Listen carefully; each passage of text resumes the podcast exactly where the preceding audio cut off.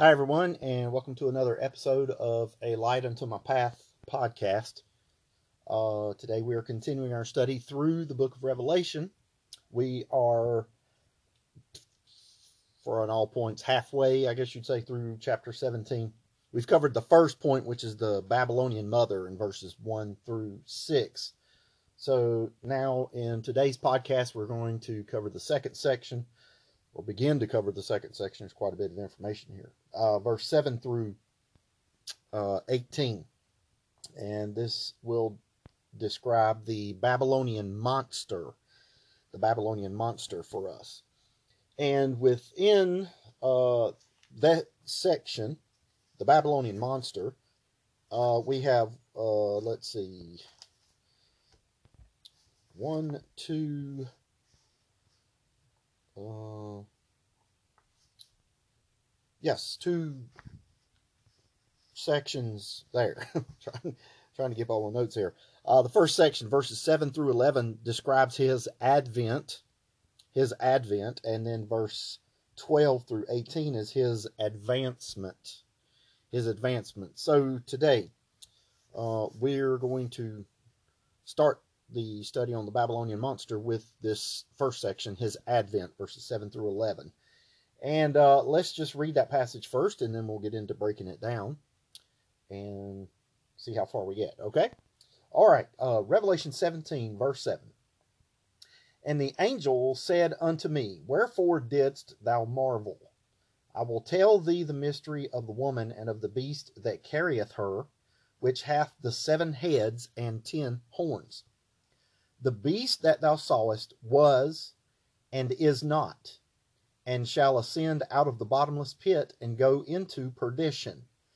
And they that dwell on the earth shall wonder, whose names were not written in the book of life from the foundation of the world, when they behold the beast that was, and is not, and yet is. And here is the mind which hath wisdom. The seven heads are seven mountains on which the woman sitteth. And there are seven kings, five are fallen, and one is, and the other is not yet come. And when he cometh, he must continue a short space. And the beast that was and is not, even he is the eighth, and is of the seven, and goeth into perdition. And I know when you read that, you're like, wait a minute, what? It was and is not, and was and is not, and yet is, and all that. So that that's why we study it, and that's why we break it down. So we're going to kind of get into all of that a little bit here uh, in today's study. Okay, so uh, his advent. Uh, the first thing uh, that we're going to look at here is in the verse 7 and in the first part of verse 8 whence the beast comes. Whence the beast comes. And that first part it says, And the angel said unto me, Wherefore didst thou marvel? I will tell thee the mystery of the woman and of the beast that carrieth her, which hath the seven heads and ten horns. Now, one of the first things that stands out here, and we know that the woman, the Babylonian mother, was described for us, remember, in verses 1 through 6. Now we're getting into the monster. And here this verse separates uh, the two. I will tell thee the mystery of the woman and of the beast that carrieth her. So obviously there's two different things, but but but the first thing here to point out is that the angel asks him why he wondered, indicating that the cause of his wonderment would be removed or at least minimized by an explanation. Now it's it, it was not enough to simply reveal these things in a vision, so the angel proceeds to tell John that he will explain the mystery of the woman and the beast. And this is a point that we've noted out before with a rule to follow in the book of Revelation. Uh, things that are written as they are are, are to be taken as literal. When they're explained, uh, it is usually symbolic. Okay, that's just kind of a simple rule to follow.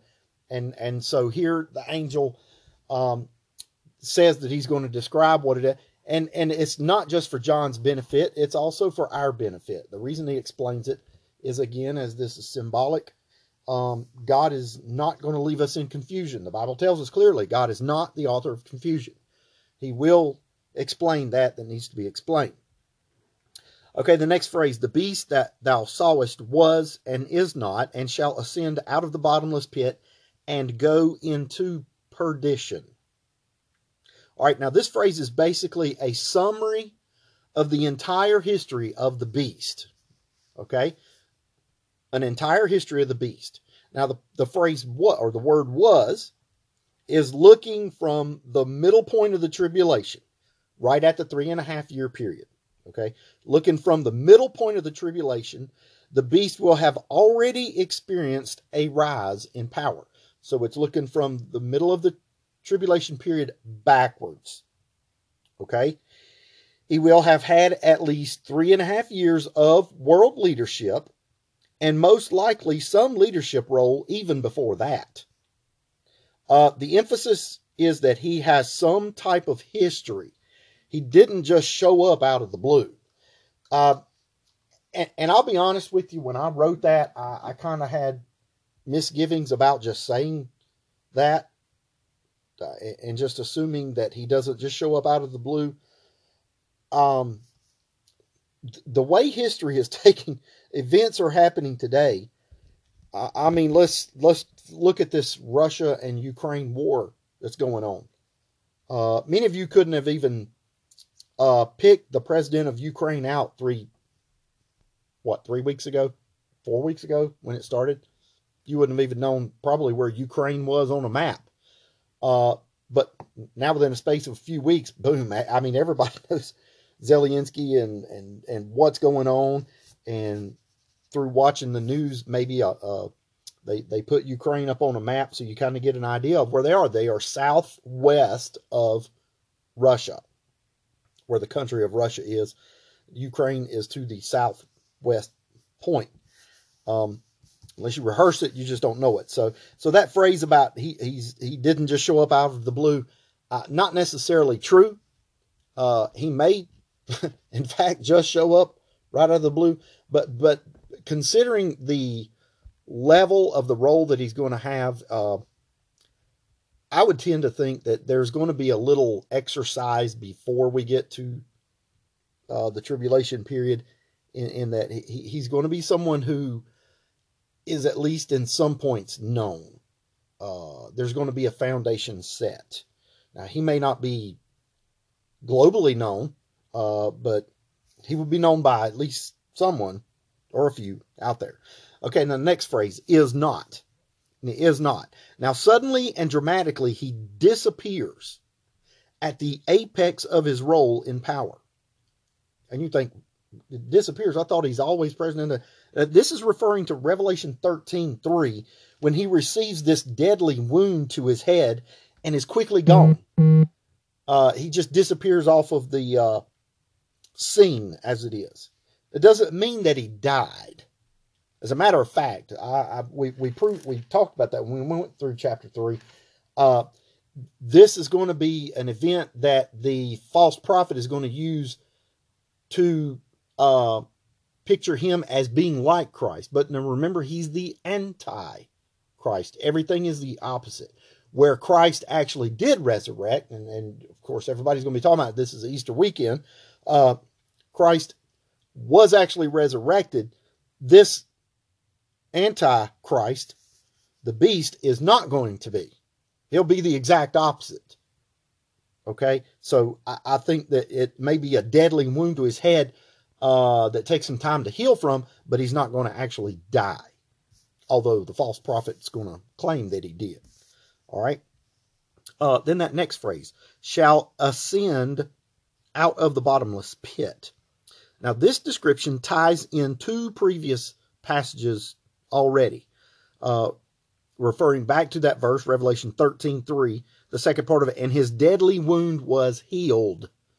Okay, so that tells us right there that he didn't die. It, it's going to be healed. And then uh, in further back in chapter 11 and verse 7, it says, And when they shall have finished their testimony, the beast that ascendeth out of the bottomless pit shall make war against them and shall overcome them and kill them. And that's talking about those two witnesses that God's going to send on the scene. Um, I, it's possible that these two actually inflict the wound on the Antichrist. Um, there, there's a pretty good argument for that. Um, and I don't know how long it lasts. Um, th- there's obviously some little short period of time is not, um, I don't, I don't, it doesn't literally say it's a day. It doesn't say it's a week or a month. I don't know. Now, now the tribulation period is a set time. Uh, so it couldn't, it can't take too long. I mean, not years. So, uh, I, maybe it's, uh, if it's a deadly wound that heals, um, the Antichrist is going to have to portray him as being resurrected whole. So there has to be at least some point of time given for him to heal. Now, that's not saying that Satan doesn't have the power to heal him. Uh, he cannot raise him from the dead, but he can heal him. I don't. It doesn't say how long. All we know is that it's some little period of time that it's going to take. Okay. Now, at this point, Satan's power will be part of the greatest deception ever to be unveiled before man. The phrase out of the bottomless pit indicates that the pit is still open from when the fifth trumpet angel opens it in Revelation chapter 9 and verse 2, and the locusts come out. Okay? Now, as it seems quite obvious from this, Satan has ushered the beast into the pit and then out again, indicating that from this point on, Satan dwells in some way in the beast himself. I don't know technically how he's controlling him uh, uh, or, or how much possession. You know, there's demon possession, so why couldn't Satan possess the beast? You know, and we know we know the beast is going to be a human man or, or we assume it's a man. I, am pretty sure it's going to be a man. Uh, but Satan pretty much takes control somehow. All right, from that. Now, this is not just some version of the greatest show on earth. You remember the uh, Ringling Brothers and Barnum and Bailey Circus, which kind of sad, but it's going out of business. Uh, I remember travel around the world and show animals to uh, people might not ever get to see them or, or, or, or be close enough to a zoo uh, like we're fortunate enough to have here uh, where I live uh, that that's large enough it has pretty much every animal you can think of. I'm sure it doesn't have them all, but you know what I'm saying. You, there's a good portion of them. Uh, North Carolina Zoo is quite large, but many places uh, in the United States don't have a zoo, or maybe maybe kids don't have a way to go. But the circus was a great way to introduce uh, children to animals of the world that, that they might not ever see. Now, of course, um, you know, not trying to chase a rabbit here, but you know, many of the groups uh, mistreated these animals. Yes, um, and and I'm one of the I'm a firm believer in in treating animals with respect, but they're still animals. Okay, uh, but yeah, you should not um, abuse them.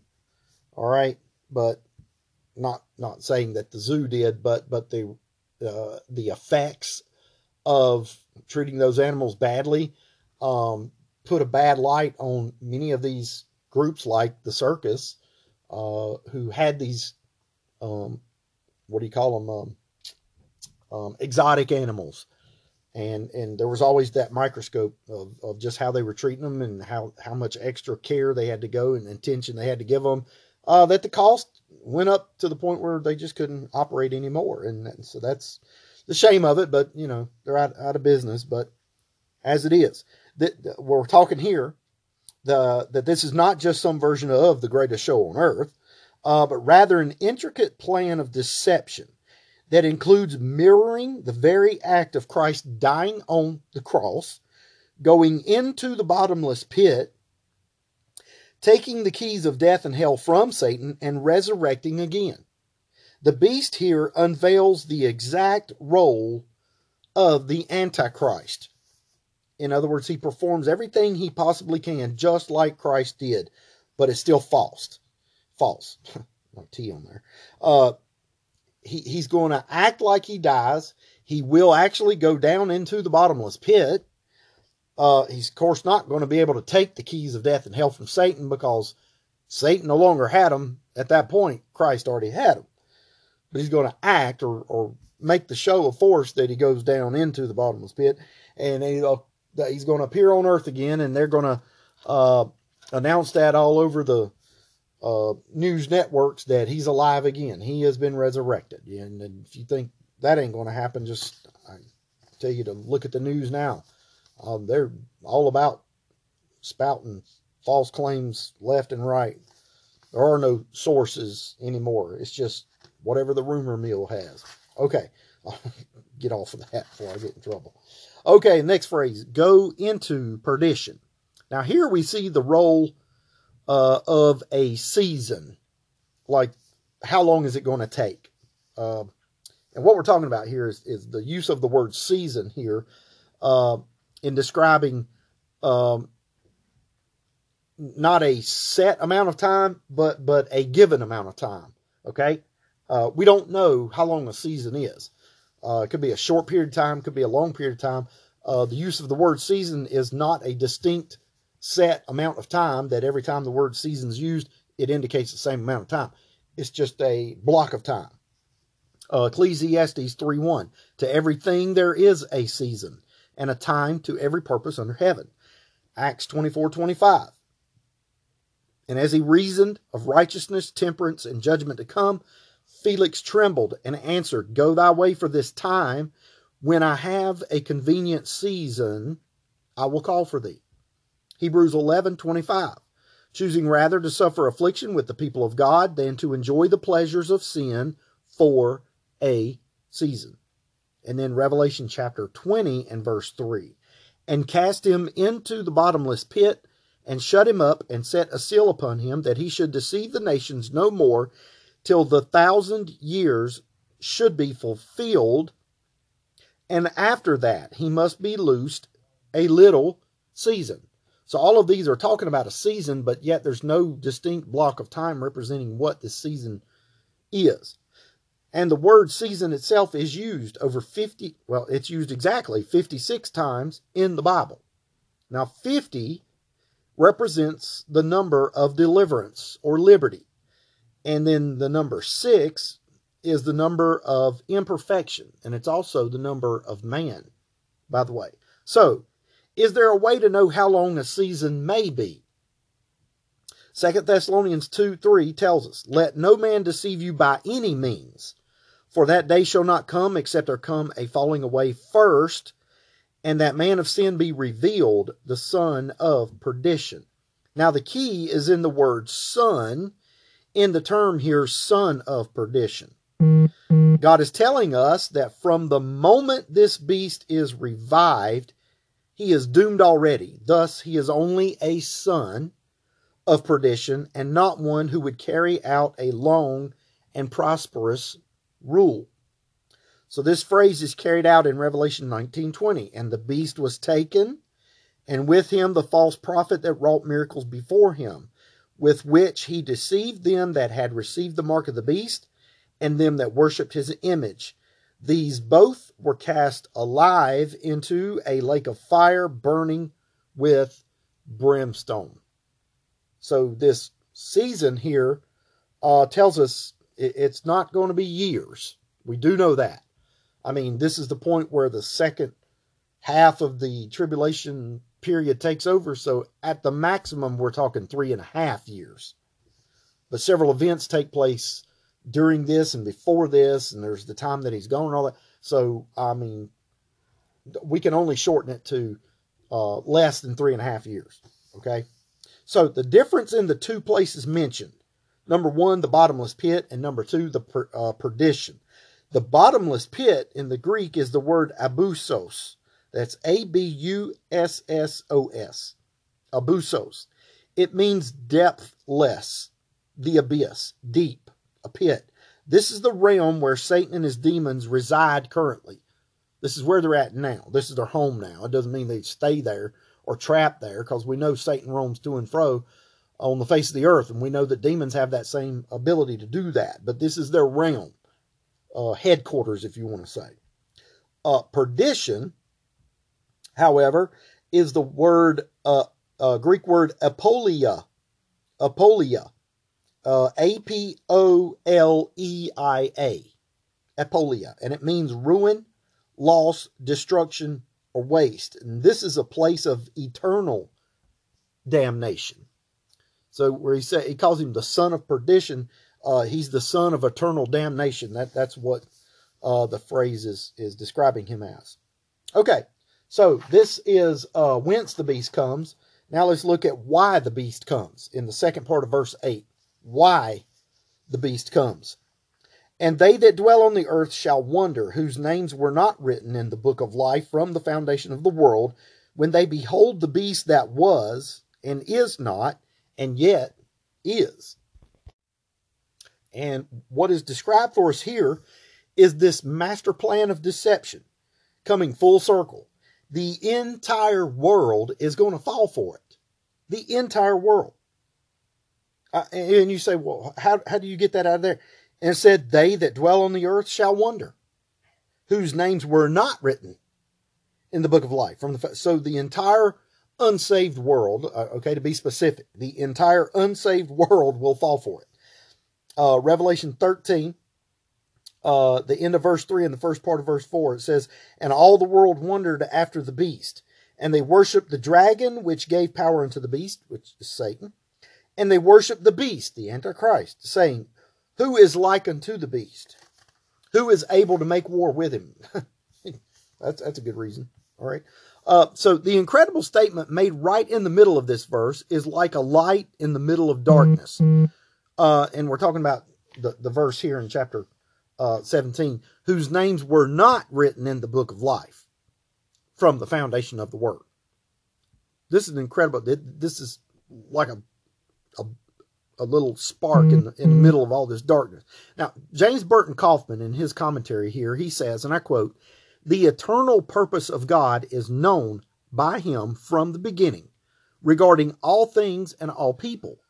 Of course, there are unfathomable mysteries about such things which we cannot understand, but the meaning of the words is clear enough as they regard the purpose in view, encouraging the redeemed in whatever manner the entire world may be captured and enthralled by the charms of the satanic beast, the true believer will not be deceived. End quote. So at once we are drawn to the statement that God already knew who these people would be from the beginning of time. This phrase could be used out of context to suggest that those who are saved are pre selected by God and no one else has a chance. But the proper meaning is that God already knows who will be saved, but every man has the opportunity. God just knows how it's going to come out. But God is not dictating this. Every man has an opportunity. This phrase, however, is used during a time when God is dealing strictly with the Jew and not the Gentile race. We are even told in Revelation 14:3 how many exactly there will be.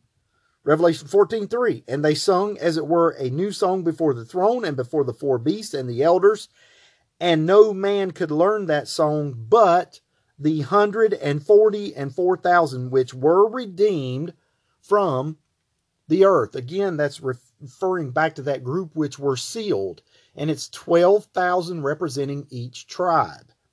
Okay? All right. Uh, moving on. Verse 9. Where the beast comes. Verse 9. Where the beast come.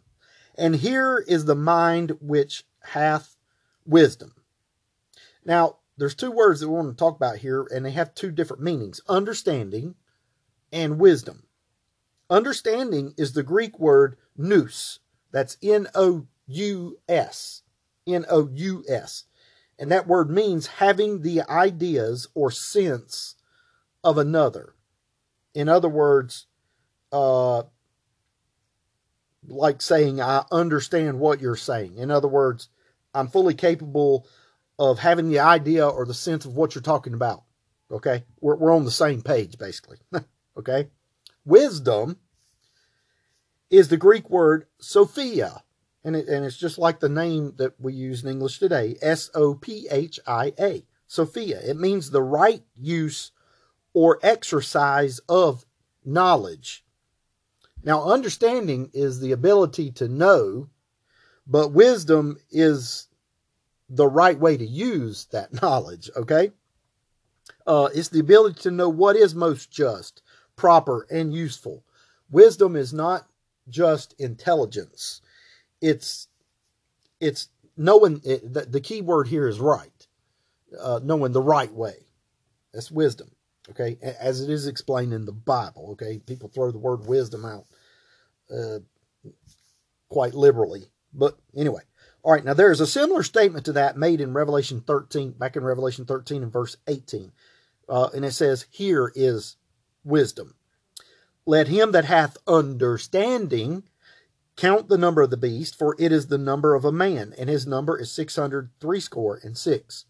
So what the angel was telling John there is that there is a connection uh, here by saying that the number of the beast must first be understood before before John could gain the wisdom of the following statement that comes after that. In other words, spiritual discernment is necessary for understanding symbolo- symbolical prophecy.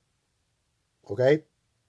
You can't just pick up the book as a human being and explain what this Bible's trying to say. You have got to have spiritual discernment. It's a book of, it's God's words. It's not man's words.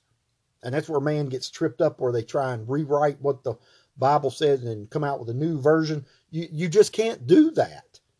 And, and we'll get into the, the, actually, the end of the Bible tells us, He that addeth or he that taketh away from the word of God, these plagues uh, that are written in the, I'm paraphrasing the word, but the plagues written within these pages will be added unto him. Um, adding a new translation is is adding to the Bible, taking away from the Bible. God said it is finished, and He meant it. it it's finished. All right. Uh, the next phrase: the seven heads are seven mountains. Now, as mentioned before, mountains are used in prophetic scripture to mean kingdoms, not a geographical marker. It's not literally seven mountains, it represents seven kingdoms arising during a, a, a time or an era of whatever. okay. Uh, now, David, in describing the changes and events which he experienced as the king of Israel, says in Psalms 30 and verse 7 Lord, by thy favor thou hast made my mountain to stand strong. Was David literally talking about his own little mound of dirt? No, he's talking about his reign as a king, his kingdom. Uh, the Lord in his threat against the throne and power of Babylon said, Jeremiah 51 25, Behold, I am against thee, O destroying mountain, saith the Lord, which destroyest all the earth. And I will stretch out mine hand upon thee and roll thee down from the rocks and will make thee a burnt mountain, a burnt kingdom, a destroyed kingdom. Now, the Lord describes the millennial kingdom in Daniel chapter 2, verses uh, 35. And he says, And the stone that smote the image became a great mountain and filled the whole earth. Uh, in his commentary, Joseph Seiss, that's S E I S S, if you want to look that up. Joseph Seiss, uh, it gives an incredibly accurate and clear view of this passage that we're talking about here. And I, I, it's a little bit long, but it's worth reading. Um, so I'm going to quote. Uh, he says, and I quote, the description, therefore, so far from fixing the application to the papacy or to the city of Rome, uh, decisively settles that it cannot possibly apply to either, for neither has seven such mountains. The late Albert Barnes has written in his notes that all respectable interpreters agree that it refers to Rome, either pagan, Christian, or papal. Of course, he is one of the respectable interpreters, but then he should be able to tell which of the objects he names it is, for it cannot be all three. Most people assign Dr. E.W. Hengstenberg, the great Berlin professor, a place among respectable interpreters. But Hengstenberg says Rome cannot possibly be meant by these seven heads. The angel says they are seven regal mountains, seven kings, seven great ruling powers. Rome papal cannot be meant, for Rome papal has no such count of seven regal powers. Rome Christian cannot be meant, for Rome Christian, as distinguished from Rome Papal, never supported and carried the great harlot in any possible sense, and could not, without ceasing to be, Christian. Rome Pagan cannot be meant, for Rome Pagan ceased with the conversion of the throne, and no count of emperors or kings can be found in it to respectably fill out the angel's description. The succession of the forms of administration enumerated as kings, consuls, dictators, decemvirs, military tribunes, and emperors were not seven kings or regal mountains. Prior to the empire, most of these administrations were less than ant hills in the history of the world and furnished rather slender ponies for the great purple clad and pearl decked mother of harlots to ride on in her majesty. Rome surely comes into the count of these seven mountains of empire, but to make Rome the whole seven, including also the eighth, requires a good deal more respectability of interpretation in that line than has thus far appeared. Barnes is sure the whole thing applies to Rome because this woman hath rule or kingdom upon the king of the earth, and there was no other empire on the earth to which this could be properly applied. But this assumes that the woman is an empire, for which there is not a particle of evidence. The woman is not an empire any more than the church of Christ is an empire. She rides upon empires, kings, and powers of the world, and inspires, leads, and controls them. But she herself is not one of them, and is above all of them, so that they court her, and are bewitched and governed by her. Governed not with the reins of empire, but with the lure of her fornication. This woman is longer lived than any one empire. We have seen that she bears the name of Babylon and is not destroyed until the day of judgment. The seven imperial mountains on which she rides must therefore fill up the whole interval, or there was a time, and the most of her history, when she did not ride at all, which is not the fact. Seven is itself the number of fullness, which includes the whole of its kind. The reference here is to kings, to mountains of temporal dominion, to empires. It must therefore take in all of them. And when men once get over their respectability and rise to the height of range of the interpreting angel's view of things, they will have no difficulty in identifying the mountains or the times to which they belong. End quote. So, in understanding this, we can see that these mountains represent seven kingdoms. it does not represent the uh, different emperors of within Rome or any of that stuff. I, th- I think he explained that uh, and broke it down very well for us. Okay, on to the next phrase here. Um, it says, On which the woman sitteth. On which the woman sitteth. Now, the fact that there are seven kingdoms spoken of uh, tells us that they each had a beginning and an end. But we also see that this woman rides on all of them, also telling us that she has experienced a continual power throughout all of their eras. These powers support the woman just as she accepts and uses them. So they play a role and they support her, but she ends up using them and uh, ends up outlasting all seven of them. Okay, uh, next phrase uh, when the beast comes. When the beast comes, verses 10 and 11. Uh, and there are seven kings. Five are fallen, and one is, and the other is not yet come. And when he cometh, he must continue a short space. So the first phrase here, five are fallen. Now, first off, notice the word fallen describes the end of these five kings as opposed to they died, or in reference to that. Now, the language suggests that these five kings are rather kingdoms instead of individual kings. Fallen is used in the Bible to describe political catastrophe. Uh, mm-hmm. Revelation 14 8, the angel cries, Babylon is fallen. Uh, again, Revelation 16 19. The cities of the nations fell. It is worth noting that the four beasts of Daniel in chapter 7, verses 3 through 8, are identified with four of the kings of Revelation 17 and are thus identified as kingdoms as well. So this indicates five kingdoms, empires, or dynasties that have ceased to be. While there have been many great kingdoms or empires historically, only five are identified by God. What makes these five worthy of note? First of all, these five had evil dealings with Israel. That would certainly bring God's attention to them. Also, these five foreshadow Satan's last outpouring of fury in the end times. Now, these five kingdoms are, first of all, number one, Egypt, represented in Pharaoh. They sought to exterminate the Jews. His end time counterpart will be destroyed by a prophet like unto Moses. Exodus chapter 1, verses 7 through 12. Uh, also, one of the two witnesses of Revelation 11, 3 through 13, represented there. Uh, number two, uh, the second nation uh, recognized by God was Assyria. And this is represented in the king uh, Sennacherib.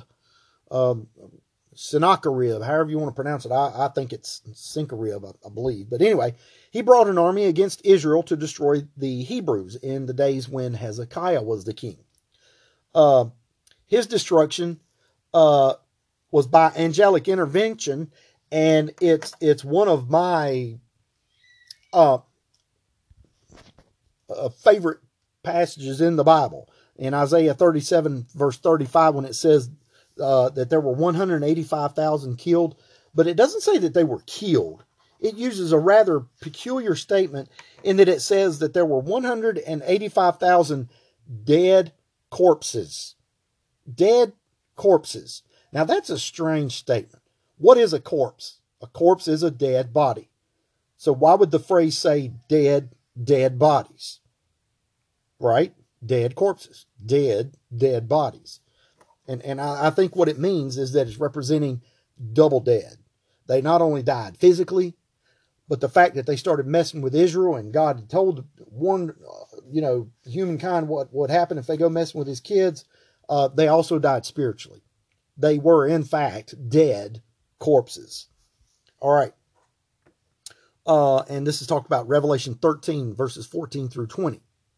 Uh, the third kingdom is Babylon represented in Nebuchadnezzar. Now, it kills the nobility and castrates the royal line in an attempt to destroy the nation of Israel. Uh, all must worship his image or die in the book of Daniel. Yet, in this time of trouble, male virgins bear witness to God's truth in Daniel, Shadrach, Meshach, and Abednego. And it's strange when you note the fact that Shadrach, Meshach, and Abednego are not their true Israeli names.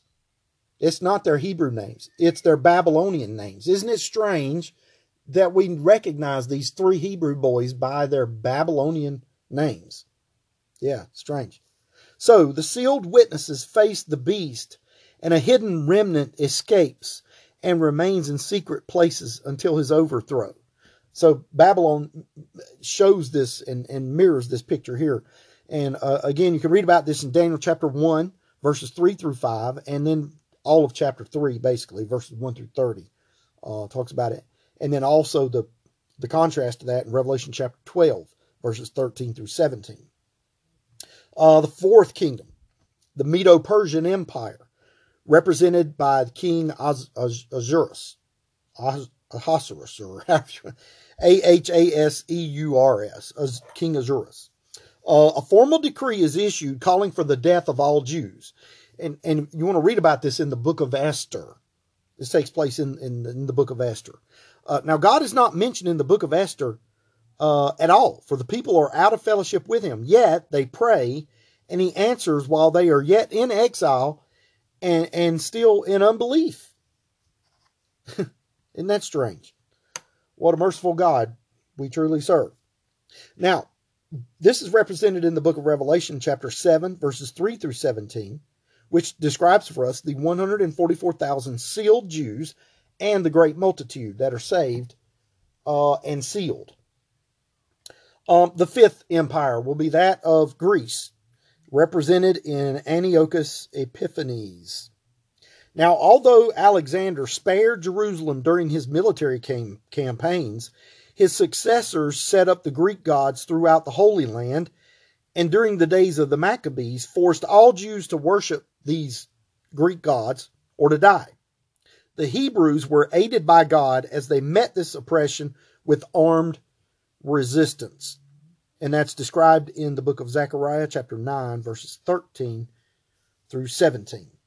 Okay, so that that is an explanation of uh, these five uh, kingdoms that are represented as um, that statement five are fallen. That's who it's talking about. Okay? Uh, again, in review, that's Egypt, Assyria, Babylon, Medo Persia, and Greece. All right? All right, next phrase. One is. One's in the present. Is thereby identifies with a power that is currently in control during John's day. That is clearly identical to none other than Rome. Rome was the superior power in that day. It has to be Rome. Uh, the next phrase, the other is not yet come. Now, obviously, this is in the future based on John's point of view. Now, currently, based on what we already know about the beast and current world conditions, we can be assured that the description of this kingdom is still in the future from our point of view as well. This kingdom represents the final empire to be established by the beast. In Revelation 13:1, the beast with seven heads and ten horns is seen rising out of the sea. This empire will come to power during the tribulation period and portray the same hatred for Israel first seen in the dragon, but here identified in political form. In Revelation 17:3, the woman, mystery Babylon the Great, is seen sitting upon this beast uh, the final empire, in its political form, has now become the supporter of a worldwide religious power, too. Okay? So the other's not yet come. Uh, and then it finally says, therefore, he must continue a short space. He must continue a short space. Now, instead of the word season being used, here is the use of a phrase, a short space.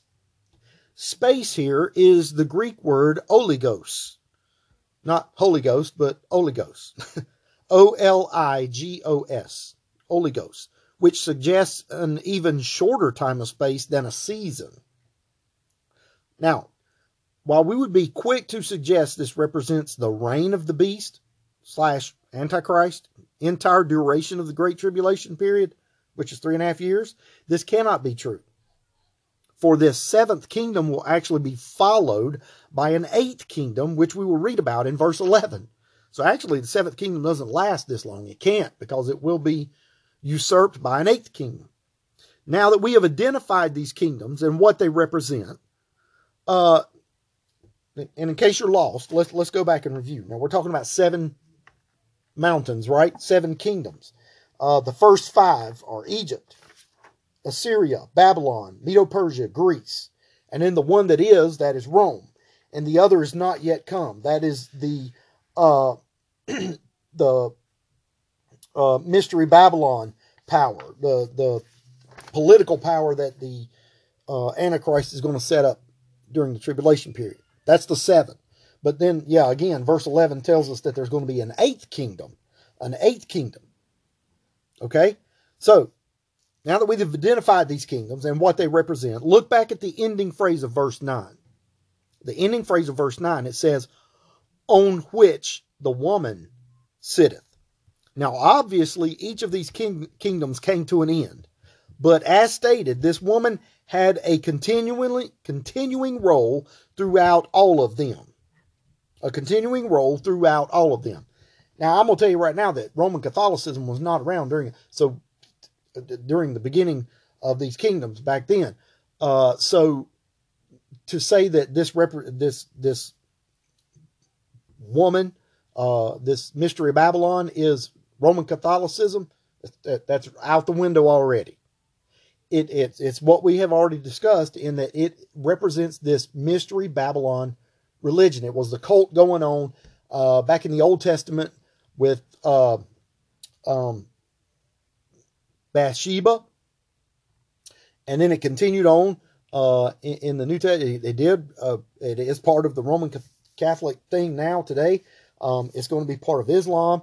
It's going to be. It's going to swallow up Islam, Roman Catholicism, uh, uh, uh, Hinduism, all of them. They're all going to be meshed into it. They all have some role or some part. And that's why the introduction to the chapter, we went through that, spent so much time on showing how the web that started with Nimrod and his wife Semiramis and that Babylonian false religion, its web has has completely encompassed the entire world. And all of these false religions that are set up, and they are, they're false. If they're not of God, they're false. I mean, that, that's a clear definition of them. You know, you, you can worship God how you want to, but when it comes to the day and standing in front of Him, uh, judgment, and you have to give an account, what's going to matter? What God says or, or what you think? I'll let you think about that. All right. Now, uh, in his commentary, again, Joseph Seiss, uh, commenting on the relationship of these kingdoms with this woman, he says, and I quote, They were each and all the lovers, supporters, and defenders of organized falsehood in religion, the patrons of idolatry, the foster friends of all manner of spiritual harlotry. Nimrod, the hunter of the sons of men and author of despotic government, established his idolatrous inventions as the crown and glory of his empire, and intertwined the worship of idols with the standards of his power. It was the same with Egypt whose colossal remains, unfading paintings, and mummy scrolls confirm the scripture uh, portraitures of her disgusting devotions and tell how the priests of these abominations were honored by the throne of which they were the chief advisers. It was so with Assyria, as the recent exhumations of Nineveh, uh, Nineveh sorry, abundantly attest. It was so with the Babylon of Nebuchadnezzar, as Daniel, who lived amid it all, has written. It was so with Persia, as her various records all declare. It was so with Greece, as her own most cherished poets sung, her mightiest orators proclaimed, and all her venerated artists and historians, histori- yeah, historians have set forth. It was so with Rome, as all her widespread monuments still show, and all the Christian testimonies with her own render clear and manifest as the sun, and it will be so with the last, which is yet to come, as declared in the apocalyptic foreshowings and in all the prophecies in the book of God upon the subject. It requires but a glance at history to see that spiritual harlotry has ever been the particular pet and delight of all the beast powers of time. If ever the worship and requirements of the true God won their respect and patronage, they soon corrupted it to their own selfish and ambitious ends, or never were easy until freed from the felt restraint. End quote. I, uh, I tell you, I'm quickly becoming a fan of this guy Joseph Seiss. I mean, he lays it out there, and he don't hide nothing. And, and uh, it's not about calling out people's faults. Okay, uh, I know there's a few of you probably out there to get offended uh, maybe by how he brings it about. But listen, when it when it comes to um, things of faith, when it comes to doctrine, uh, we need to be exact. We need to be clear. Uh, we we need to know the truth. And so, making room for all of these errors and apostasies and all that, um, it, it's it's only harming us. We need to tell the truth, and we need to identify those that are harming us by coming up with falsities and, and that nature. So, uh, yeah, he likes to call them out, and I say, good for you. All right, verse 11. Uh, and the beast that was and is not. Now, this phrase references the beast that was coming of power and then was killed. And we've already kind of discussed that. Uh, the second part of verse 11 says, Even he is the eighth and is of the seven. All right, you get what? Okay, now where verse 10 tells us that there are seven kings, which represent seven world empires. Here now is mentioned the eighth, and then we're told it is of the seventh, of the seven. Now, this is saying that this eighth kingdom, which does not represent an eighth world empire separate and of itself, but actually is one rising out of them. It's one rising out of them. Uh, Charles John Ellicott, uh, in his commentary, he says, and I quote, No eighth empire shall rise, but the wild beast, now smitten in all the seven heads of his power, will, in the convulsive death throe, seem an eighth power, in which the ebbing life of all the seven finds expression. The wild beast linked itself with seven great empires in succession. These all fell. The wild beast is left as an eighth.